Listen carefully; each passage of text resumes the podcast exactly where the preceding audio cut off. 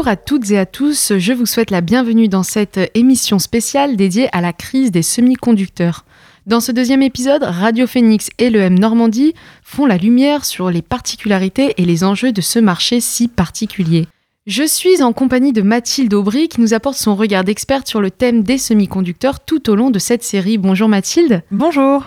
Vous êtes enseignante-chercheuse à l'EM Normandie et spécialiste dans le domaine des semi-conducteurs. Alors aujourd'hui, il y a dans le domaine des composants électroniques une vraie bataille que se livrent les États avec des stratégies de production et d'investissement. Mais qui sont les pays leaders de ce marché? Dans le secteur des, semi-conducteurs, on peut parler de plusieurs pays leaders en fonction de quoi on parle. Le plus grand euh, leader, celui qui domine absolument tout, ce sont les États-Unis avec Intel. Intel reste la plus grosse entreprise de semi-conducteurs et il faut avoir en tête que sur le secteur, on est souvent dans une situation où le gagnant remporte la mise. C'est-à-dire que le premier euh, qui arrive sur le marché remporte la mise et remporte tout. C'est dû aux, caractéristiques de dépendance totale à, la RD. À partir du moment où je peux imposer un standard, où je peux imposer euh, un, produit, je vais forcément euh, avoir un, avantage sur les autres. Donc les États-Unis dominent, et ça depuis toujours sur ce, sur ce domaine-là. Quand on parle de production, exclusivement. Là, on a euh, une grande domination des, de Taïwan. Très clairement, euh, Taïwan avec l'entreprise TSMC, c'est eux qui produisent la très très grande majorité des semi-conducteurs dans le monde. Parce que là, vous nous donnez un petit peu des noms d'entreprises comme TSMC, c'est ça, et Intel. Est-ce qu'il y a d'autres entreprises leaders, par exemple, dans la recherche et le développement? Alors, Intel, il domine à deux niveaux, dans la recherche et développement et dans la production. TSMC, c'est exclusivement de la production, ils font pas de la recherche et développement, en tout cas pas sur les semi-conducteurs en tant que tels. Euh, en Europe, euh, les, trois entreprises qu'il faut garder en tête, ce sont des entreprises qui, comme Intel, font les deux, mais qui, malgré tout, se sont quand même majoritairement concentrées sur de la conception. Et quand ils produisent, c'est pas forcément sur le territoire européen.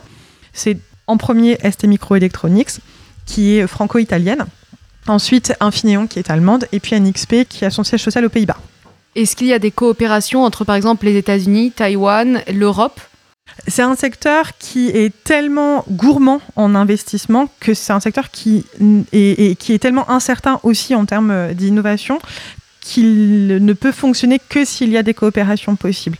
On voit beaucoup de coopérations entre entreprises concurrentes sur des, des, projets dans le cadre de consortiums, par exemple, et aussi des collaborations qui peuvent se faire, des coopérations qu'on va appeler verticales, qui vont faire plutôt avec les entreprises qui seront utilisateurs, elles, de semi-conducteurs, utilisatrices en l'occurrence. Et qui profite de ce marché des semi-conducteurs en termes financiers? Est-ce que ce sont des entreprises privées ou aussi des États? Le secteur, et ça depuis toujours, n'a pu se développer dans certaines régions du monde que parce qu'il a été largement subventionné. Si Intel est aujourd'hui Intel, c'est parce qu'elle a été largement aidée par l'État américain. Si TSMC est aujourd'hui TSMC, c'est parce qu'elle a été largement aidée par euh, l'État taïwanais. Ce ne sont pas des entreprises publiques, ce sont des entreprises privées, mais qui sont largement aidées, notamment pour pouvoir faire de la recherche et développement. C'est d'ailleurs peut-être ce qui a un peu manqué euh, aux entreprises européennes, c'est un véritable soutien et une ambition politique très forte euh, de, la part de l'Europe. Et est-ce qu'on peut chiffrer à peu près combien rapporte ce marché? Quelle est sa valeur? Alors là, ça va être difficile pour moi de, le, faire euh, comme ça tout de suite parce que j'ai pas la mémoire des chiffres et je l'ai pas forcément en, tête. Mais c'est un secteur qui représente énormément. Et quand on parle notamment de, des investissements en R&D, on est plutôt de l'ordre de ce qui se passe dans l'aéronautique.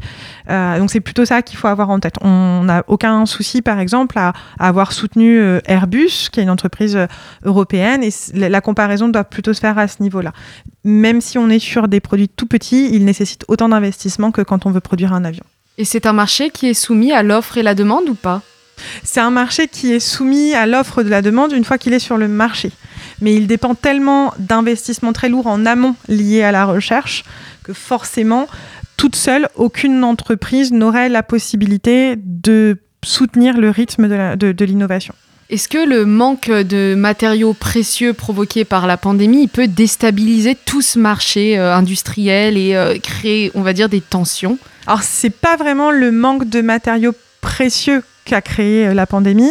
La pandémie, elle a plutôt créé une augmentation de la demande très forte liée au fait que coincé chez nous, on a tous plus consommé de, produits numériques et qu'il y a une vraie tension sur, sur, sur la demande. Et maintenant qu'on n'est plus confiné, cette demande, elle diminue Alors non, parce qu'en fait, et c'est ça toute la difficulté du secteur, c'est que la crise qui est venue accentuer et augmenter cette, la, tension sur la demande est arrivée à un moment où on avait une tendance très lourde à l'augmentation euh, des semi-conducteurs. Je vous l'ai dit, on va les retrouver dès l'instant où on parle d'intelligence artificielle, de, big data. Donc forcément, on voit bien qu'on les utilise de plus en plus, de toute façon, euh, au global. Et en plus, on était dans une période où on était déjà dans une situation très tendue au niveau de la, des capacités de production. Maintenant qu'on consomme moins, on sent bien qu'il y a toujours des tensions parce qu'on sent bien que la demande ne va pas baisser tout de suite. Et qu'est-ce qui fait la particularité de ce marché alors? Au niveau technologique, la grosse particularité, c'est qu'on est sur un secteur où tout va très très vite. Où euh, très rapidement les produits vont, euh, vont, vont, vont, alterner très rapidement, les produits vont devenir totalement euh, obsolètes. Donc il faut vraiment toujours suivre un vrai rythme d'innovation important, ce qui fait que c'est un marché qui est tout à fait instable pour les personnes qui veulent s'investir dedans. Et en termes de géopolitique, est-ce que la particularité de ce marché, c'est la dépendance au marché asiatique et américain? Au niveau de la production, oui, complètement, il y a cette difficulté-là en ayant en tête qu'en plus, c'est un secteur d'activité qui porte des grosses questions euh, de souveraineté, comme par exemple la protection de la donnée puisque je vous l'ai dit, ils transmettent les informations et les stocks. Et puis aussi parce que euh, c'est un secteur qui a un gros impact environnemental.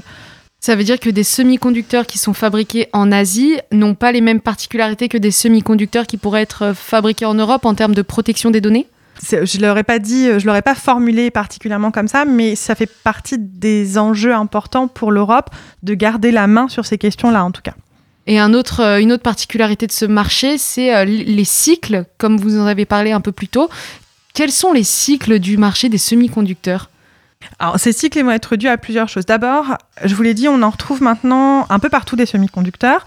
Donc, euh, on, sait que l'économie globale, l'économie mondiale est soumise à des cycles et le secteur va porter ces cycles-là.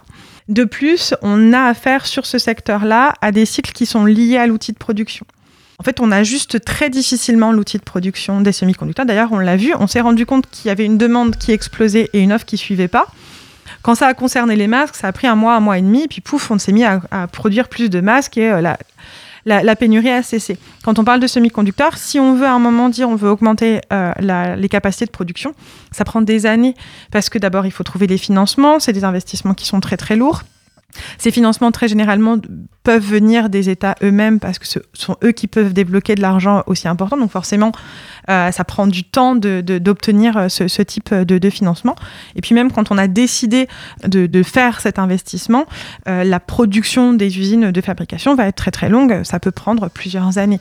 Donc forcément, le temps d'ajuster, ben, on a le temps d'être en grosse souffrance euh, au niveau de, l'accès à, à ces types de produits-là. Ce qui fait que ça va créer tout simplement, puisqu'on est sur de l'offre et de la demande, ça va créer tout simplement une augmentation des prix. Ce qu'on observe, en fait, ce qu'on a observé là sur, sur cette pénurie. Si les prix augmentent, pareil, on retrouve les mêmes, euh, le même fonctionnement euh, d'un marché classique la demande va baisser potentiellement à, plus long terme. Euh, on va essayer de trouver des solutions alternatives, on va essayer de négocier aussi l'accès à certains types de produits, donc on peut avoir une baisse de la demande. Et le risque là, pour l'instant, ce qu'il va falloir un peu anticiper, c'est le retournement du cycle. Le fait que, effectivement, à un moment, parce que les prix vont avoir augmenté, et puis parce qu'on va finalement réussir à augmenter les capacités de production, on va se retrouver sans doute dans une situation de surcapacité cette fois-ci. Et est-ce qu'on les stocke, les semi-conducteurs, quand on est en surcapacité? C'est compliqué de stocker des semi-conducteurs parce que 18 mois plus tard, ils sont obsolètes. Et alors, est-ce qu'on peut dire que le marché des semi-conducteurs, il est instable, voire dangereux? Alors dangereux, oui, dans le sens où euh, pour les entreprises elles-mêmes de semi-conducteurs, c'est pour ça que euh, les, entreprises qui fabriquaient des biens électroniques qui à la base faisaient aussi les semi-conducteurs ont décidé de s'en débarrasser parce que euh, finalement, il est difficile à anticiper. Et quand on est dans une période tendue, que ce soit à cause d'une surcapacité ou une sous-capacité, ça peut avoir des conséquences importantes. Et actuellement, est-ce qu'on peut prévoir la période, on va dire, de fin de pénurie? Alors, on parle aujourd'hui euh, de, sortir vraiment de la pénurie plutôt euh, fin 2022, voire début 2023. les premiers à avoir annoncé et ceux qui sont les plus souples sur la capacité à, à, augmenter leur capacité de production, ce sont les, Taïwanais parce que c'est eux qui, dominent. Et voilà, c'est à partir de ce moment-là où ils considèrent qu'ils pourront, eux, avoir accru euh, leur, capacité de production. Et qui sont les personnes qui font de la recherche autour de ces semi-conducteurs? Comment ça se passe?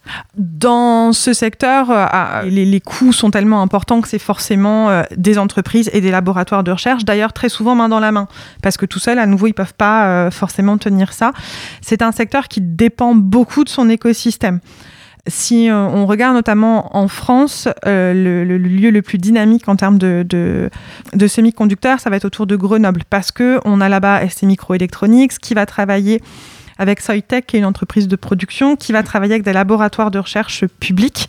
Donc, ils vont mettre leurs ressources en commun de manière à pouvoir euh, rester innovants et rester dans la course sur le secteur. Et euh, le marché euh, français des semi-conducteurs, il est présent. Est-ce qu'on sait à peu près ce qu'il représente dans la part du marché mondial ou européen? En termes de production, c'est dramatique. Euh, L'Europe, dans sa globalité, c'est moins de 10%. Donc vous imaginez, sachant que les Français ne sont pas les premiers, c'est les Allemands les premiers. On va retrouver un petit peu des choses qui peuvent se faire en Autriche, en Suisse, un peu en Grande-Bretagne. mais, mais voilà, donc l'idée, c'est que vraiment, on est une goutte d'eau en termes de production de semi-conducteurs. En revanche, si on regarde les brevets, si on regarde euh, les, innovations, euh, on, se rend compte que là, il y a des choses à faire. Par exemple, si euh, on peut payer aujourd'hui en sans contact, c'est grâce à des puces qu'on appelle des puces NFC qui ont été conçues et brevetées ici à Caen. Donc on n'a pas à rougir de la place de la France dans les semi-conducteurs. En revanche, il faut avoir conscience qu'il y avait une vraie prise de position très forte qui était plutôt de se concentrer sur la conception et l'innovation et qu'on se rend compte que c'est peut-être une erreur aujourd'hui parce que si on ne produit pas, on ne peut pas continuer euh, à produire d'autres biens industriels ou même à innover. Dans le prochain épisode de cette série dédiée aux composants électroniques, nous évoquerons la pénurie qui frappe actuellement le secteur. Pour écouter cette émission réalisée en partenariat avec l'EM Normandie, rendez-vous sur le site phoenix.fm, rubrique podcast, et sur em-normandie.com.